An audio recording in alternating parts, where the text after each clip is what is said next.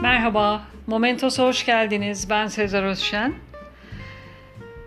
Yine bir seriye devam ediyoruz. Her çocuğun okuması gereken 11 Dünya Çocuk Klasiğinde 5. sırada Oliver Twist kitabıyla Charles Dickens yer alıyor.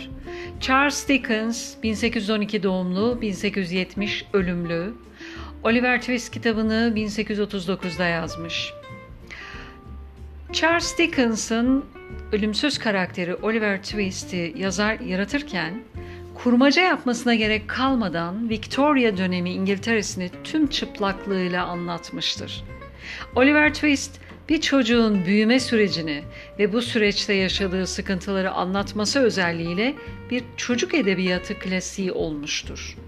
Dickens bu kitabında endüstrileştirilmiş 19. yüzyıl Londra'sında yaşanmış olan sosyal, ahlaki ve ekonomik bunalımları romanın kahramanı Oliver Twist'in etrafında örmüştür.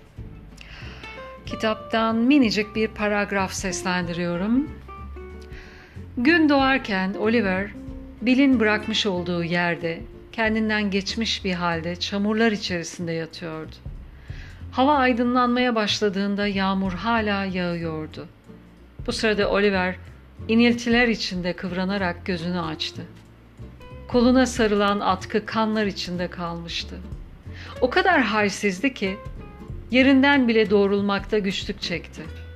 Soğuk iliklerine kadar işlemişti.